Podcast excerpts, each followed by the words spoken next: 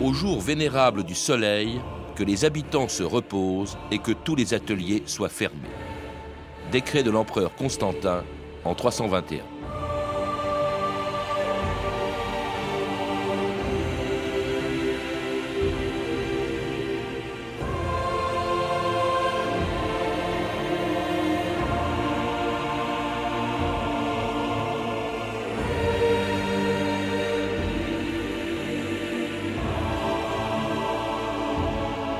2000 ans d'histoire.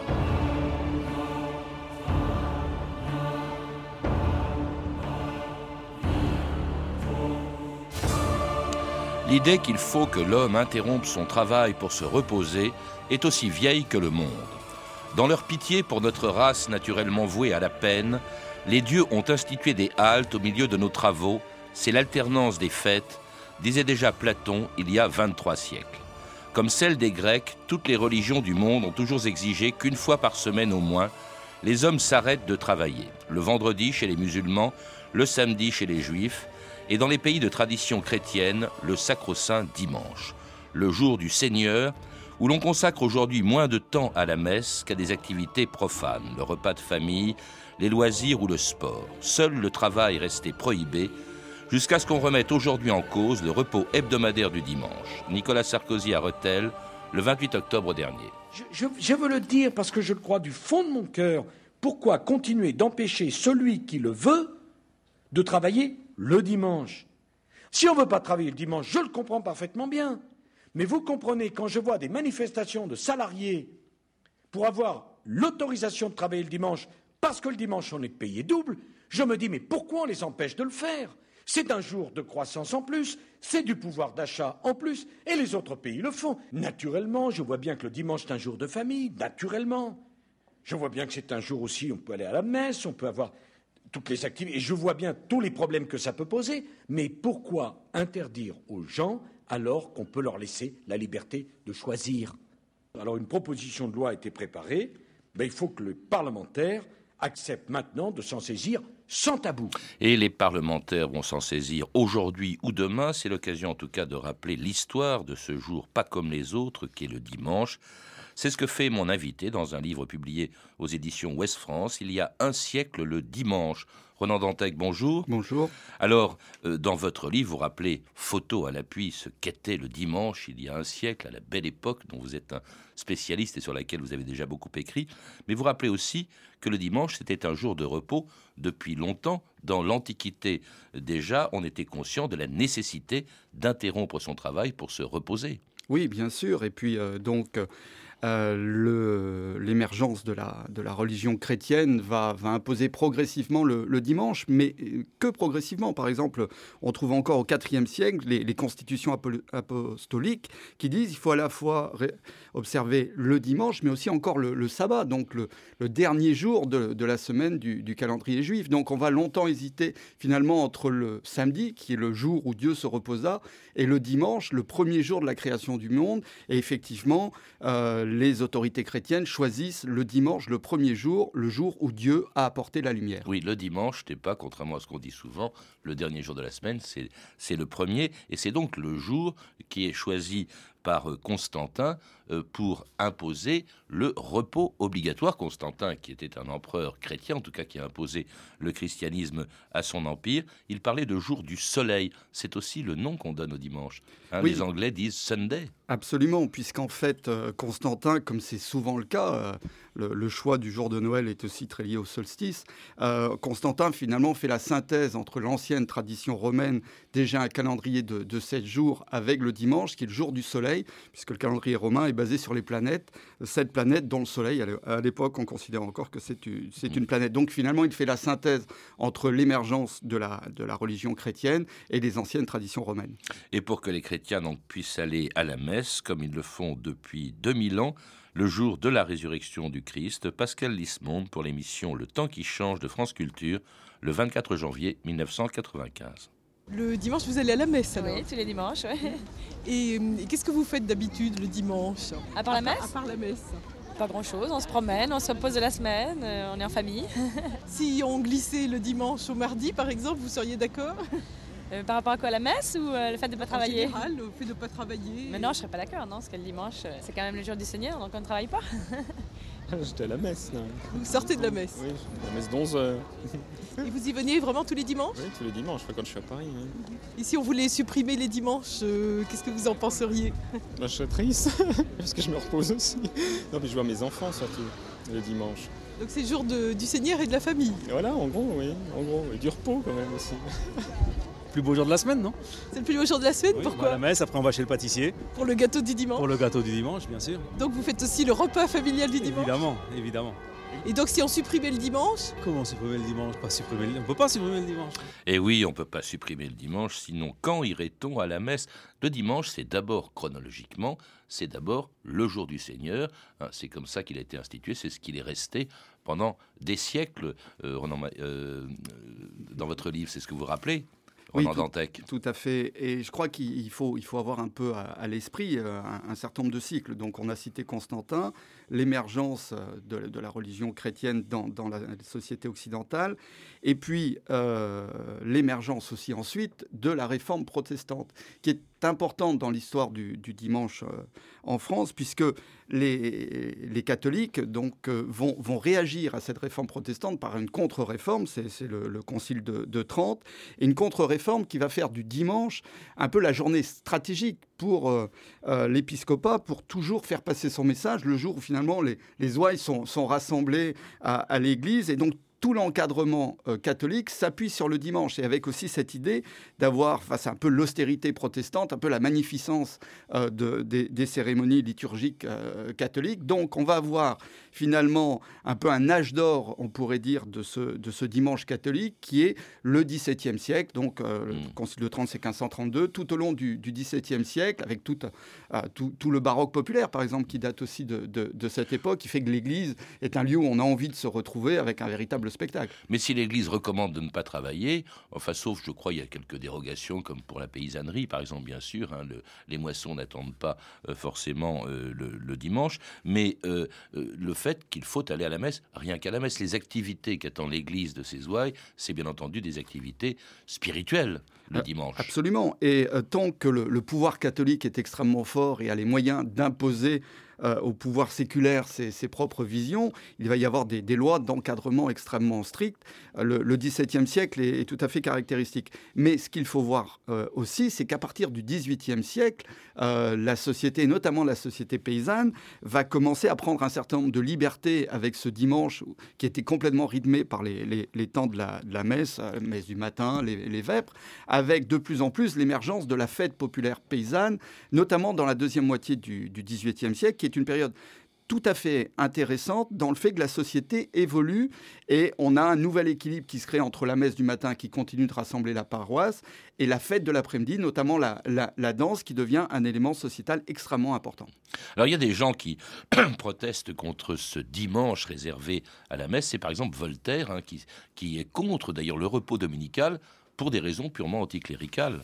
Oui, alors, euh, il est évident que le XVIIIe siècle, c'est le siècle des philosophes, donc monte la contestation euh, du pouvoir euh, catholique et la contestation du, Dieu chrétien. Donc, on retrouve des gens comme Voltaire, effectivement, qui, à la fois, s'attaquent à, ce qui est le, pivot euh, de toute la stratégie euh, catholique, le dimanche euh, et la messe, mais ça n'est pas que ça chez Voltaire. Il y a aussi, par rapport à cette émergence du, dimanche de fête, euh, une, remise en cause plus morale chez, Voltaire euh, du fait que c'est l'alcoolisme, c'est de la violence paysanne entre, en- en- entre jeunes gens de paroisses différentes. Et Voltaire va même jusqu'à un petit peu aller sur les questions de flexibilité du marché du travail. On est à la fin du XVIIIe siècle. C'est aussi un peu un investisseur Voltaire. Donc on voit émerger finalement les problématiques qui vont euh, être les problématiques centrales du XIXe siècle. Et puis arrive la Révolution, alors qui supprime carrément, pas forcément le repos, mais en tout cas le dimanche, avec le nouveau calendrier révolutionnaire, hein, la semaine fait 10 jours. Oui, donc la révolution, plus de dimanche. la révolution euh, en termine avec le symbole catholique et instaure le décadie. Le décadie, ça veut dire un jour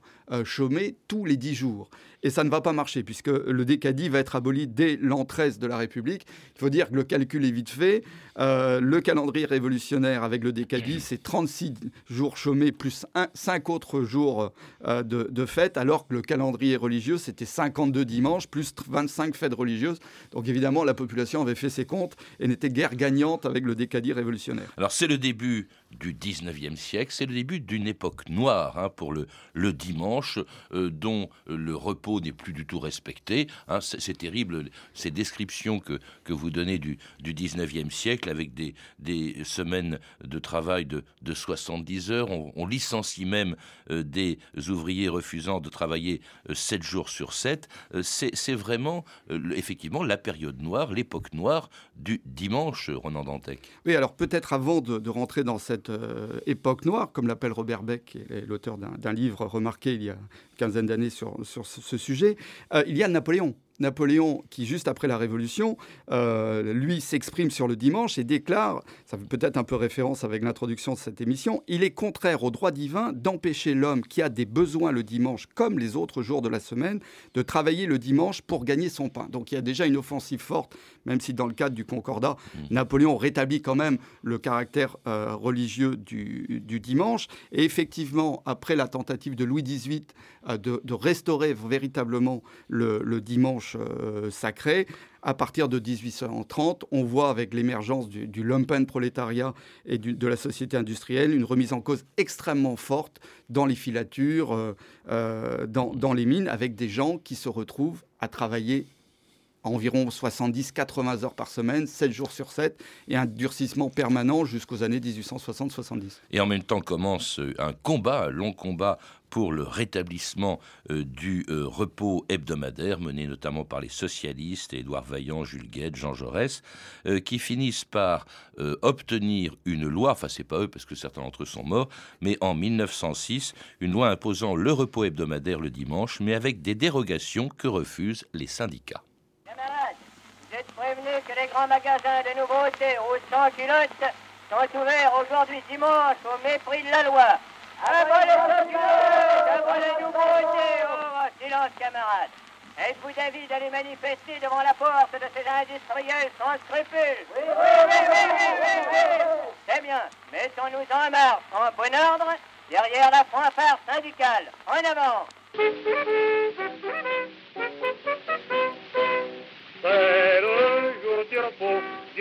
Hebdomadaire. Ils ont voté nos braves députés, c'est jour de liberté. Il faut en profiter pour vivre un espère, soit du canot, soit du vélo, c'est le jour du repos. Et c'est une chanson de 1906, à l'année de cette loi imposant justement le repos obligatoire, mais on l'a vu, hein, il y a quelques patrons qui résistent, quelques patrons d'ailleurs qui profitent des dérogations, car cette loi de 1906, euh, Renan Dantec, elle a mis du temps à être appliquée, d'où les grèves d'ailleurs qui ont suivi. Oui, vous avez trouvé un document tout à fait remarquable.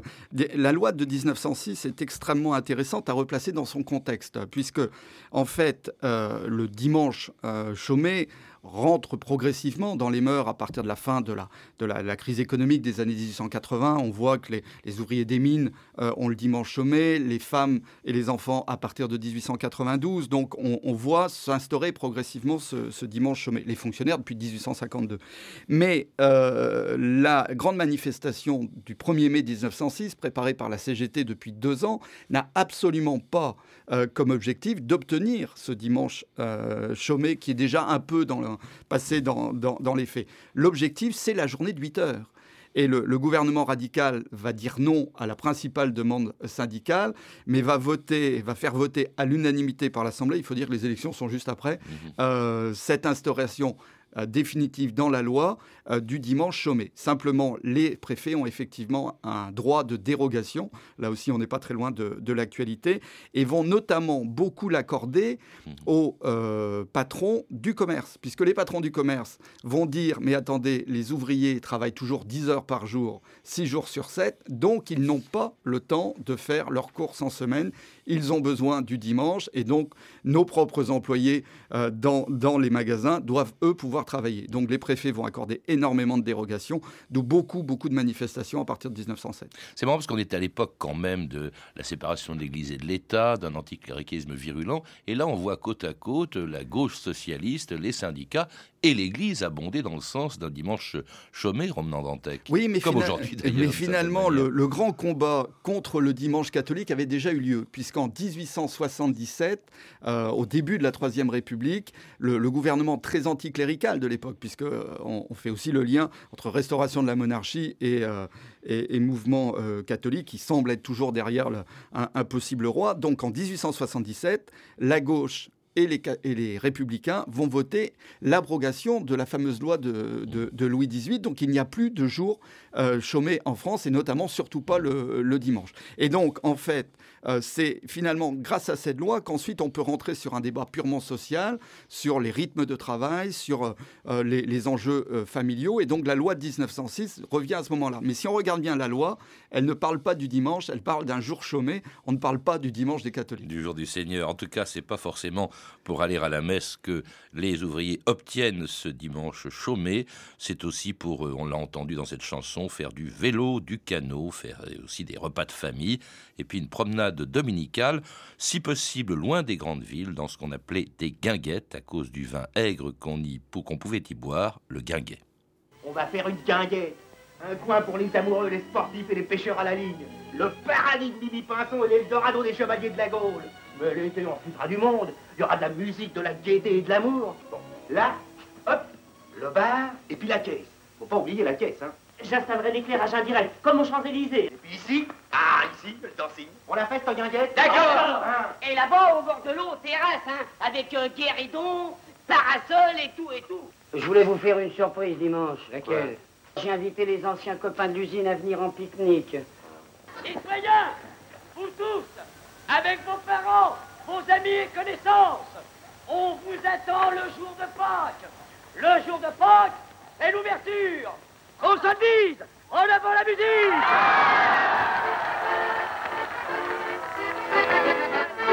Du lundi jusqu'au samedi pour tailler des radis. Quand on a fait sans entrain son boulot quotidien, subit le propriétaire, percepteur la boulangère, et trimballer sa vie de chien. Le dimanche vivement, on file à nos gens, alors brusquement, vous paraît charmant.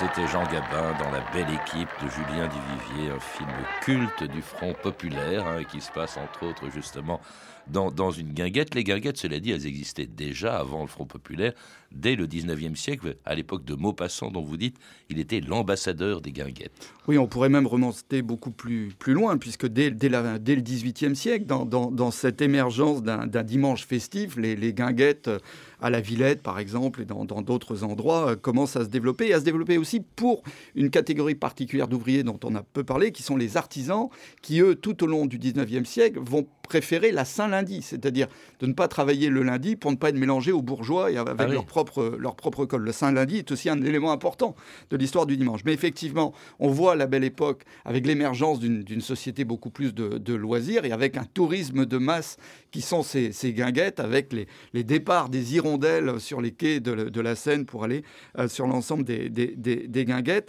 On, on est dans un moment de société extrêmement important à la belle époque parce qu'avec ce, ce dimanche chômé, avec ce nouveau temps libre, effectivement, on arrive vers cette société de loisirs que Paul Lafargue avait un peu annoncé précédemment. Et on est euh, vraiment dans un moment de mutation de société extrêmement important. Et je crois que les guinguettes euh, dépeintes par Maupassant sont un peu l'incarnation symbolique de ce temps. Et puis alors, qu'est-ce qu'on y fait? On y fait du canot, hein, euh, le, le, sport. Vous, vous, le rappelez, Ronan Dantec, le sport ne serait sans doute pas aussi autant développé si le dimanche n'avait pas été un jour de repos. Absolument. C'est le dimanche qui a fait du sport ce qu'il est devenu. Oui, je crois que ça, ça, croise aussi un certain nombre de préoccupations euh, hygiénistes très fortes de, de l'époque. Mais pour que les championnats amateurs, par exemple, se, se, développent à la belle époque, plutôt football rugby que football tout court, qui se développera plutôt euh, après 14-18, eh ben, il faut que tout le monde ait un jour de repos qui soit le même. Euh, pour que les grands spectacles sportifs euh, puissent avoir lieu avec euh, une presse sportive qui se développe aussi rapidement, bah, il faut le dimanche pour qu'il y ait du, du, public. Par exemple, si on prend la course Paris-Brest-Paris, la première en 1892, par un dimanche pour que le public soit là, parce qu'on n'est pas sûr que les coureurs réussiront à faire Paris-Brest, mmh. Paris aller-retour. Et dix ans après, la course part un vendredi, parce qu'on sait qu'ils vont mettre à peu près deux jours et demi, et euh, pour qu'elle puisse arriver le dimanche de nouveau à Paris devant une foule enthousiaste. Pas de chance, Garin arrive beaucoup plus vite que prévu, et on a les images dans la presse populaire d'un vélodrome totalement vide, puisqu'il est arrivé trop tôt. On le fera revenir l'après-midi devant le, public. Donc on a effectivement un certain nombre d'émergences d'une société de, loisirs, d'une société culturelle aussi. Grâce au dimanche, c'est le développement de la lecture, euh, des suppléments illustrés, des journaux qui jusqu'alors s'adressaient plutôt à, à, des clientèles et à un lectorat assez assez réduit. Là, on a un premier grand média populaire qui est cette presse illustrée sur laquelle je m'appuie énormément pour l'ensemble de mes, euh, livres. C'est le, livre à, un sou euh, qui permet d'être lu le, le, dimanche. Donc c'est vraiment une mutation. Le théâtre amateur aussi est extrêmement important. Je pense, euh, pour avoir beaucoup écrit sur cette période, c'est pas par hasard qu'on est dans le moment où émerge la société moderne et les grands débats politiques qui vont finalement parcourir tout le XXe siècle. Et un dimanche euh, chômé, un dimanche de repos, d'ailleurs qu'on n'a jamais remis en cause jusqu'à maintenant, euh, et même qui s'est étendu avec l'apparition, l'émergence également du samedi, c'est-à-dire du, du week-end, Renan Dantec. Oui, parce que euh, l'histoire ne s'arrête évidemment pas euh, à la belle époque et avec la, guerre de 14-18. En 1919, il y a une avancée sociale considérable qui est la journée de 8 heures, euh, qui permet d'avoir du temps libre en semaine et plus uniquement le, le, le, dimanche. Et puis effectivement, arrive avec 1936, on est à l'époque de la, de la belle équipe, euh, la semaine de 40 heures et donc la, la semaine anglaise avec l'apparition la, du week-end. Et c'est aussi finalement l'ensemble de ces temps gagnés sur la semaine, la journée de 8 heures, la semaine de 40 heures, que la question d'ouverture des magasins le dimanche va disparaître, bien mmh. évidemment, puisque là, on a le temps de faire ses courses en semaine. Alors le dimanche, c'est aussi, bon, c'est indépendamment de la messe hein, pour les chrétiens, euh, indépendamment des activités dont on vient de parler, c'est aussi quelque chose auquel les Français sont très attachés, c'est le repas de famille. Absolument. Vous avez, il y a tout un chapitre avec de belles photos d'ailleurs de, de, cette époque-là. Le, le, repas de famille ne date pas lui non plus de la belle époque. Henri IV oui. était déjà avec la poule avec au pot. pot oui. Mais euh, il est évident qu'on a un modèle de, de, société commun aussi au monde ouvrier et au monde bourgeois qui, qui, qui se développe, qui se renforce. Et euh, il y a un accord entre la gauche et la droite sur les valeurs familiales. Mmh. C'est-à-dire que euh, la droite conservatrice, évidemment, euh, a besoin d'une famille unie autour des valeurs chrétiennes, mais la gauche a aussi besoin de militants en état de marche et se méfie beaucoup du dimanche de désœuvrement, de l'alcoolisme et d'ouvriers qui finalement ne sont pas euh, mmh. utiles aux au, au syndicats. Donc autour de ces valeurs familiales, il y a un consensus, de même qu'il y a un consensus autour de la question de la natalité. La France de la belle époque ne fait que très peu d'enfants. Donc il faut donner le goût de la famille, donner le dimanche finalement euh, aux ouvriers pour faire des enfants. Ah bon. En tout cas, la famille, c'est un des arguments euh, qu'opposent euh, beaucoup de Français au projet de réforme justement de, de ce dimanche, tel que les envisageait déjà Nicolas Sarkozy quand il était encore ministre des Finances. France Inter, Agnès Bonfillon, le 8 mai 2004. L'ouverture des magasins le dimanche, les syndicats n'y sont pas favorables et les consommateurs changeraient-ils leurs habitudes? Vous l'entendrez dans ce journal. France Inter. Dans le catalogue des mesures annoncées mardi par Nicolas Sarkozy, il était question d'assouplir les règles pour les ouvertures dominicales, ce qui a provoqué un tollé chez les syndicats. Du coup, le patron de Bercy a mis un peu d'eau dans son vin en précisant que seuls certains commerces seraient concernés par l'ouverture le dimanche donc. Et les consommateurs, qu'en pensent-ils? Est-ce qu'ils achèteraient plus avec des magasins ouverts le dimanche? Pas du tout, non, non. Si j'ai 700 francs à dépenser, euh, je sais pas moi, pour la semaine, c'est pas parce que c'est ouvert le dimanche que je vais dépenser plus, hein ah non, non, je suis contre tout ça. Puis même pour les gens qui travaillent aussi. Pourquoi? Bah Parce que c'est pas normal, il n'y a plus de vie familiale, il n'y a plus rien.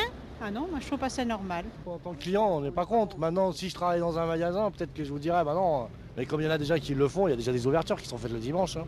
Non, non, je suis pas contre, non. J'ai entendu quelqu'un dire que si les grands magasins étaient ouverts, ça ferait beaucoup de mal aux petits magasins et ça je le souhaite pas.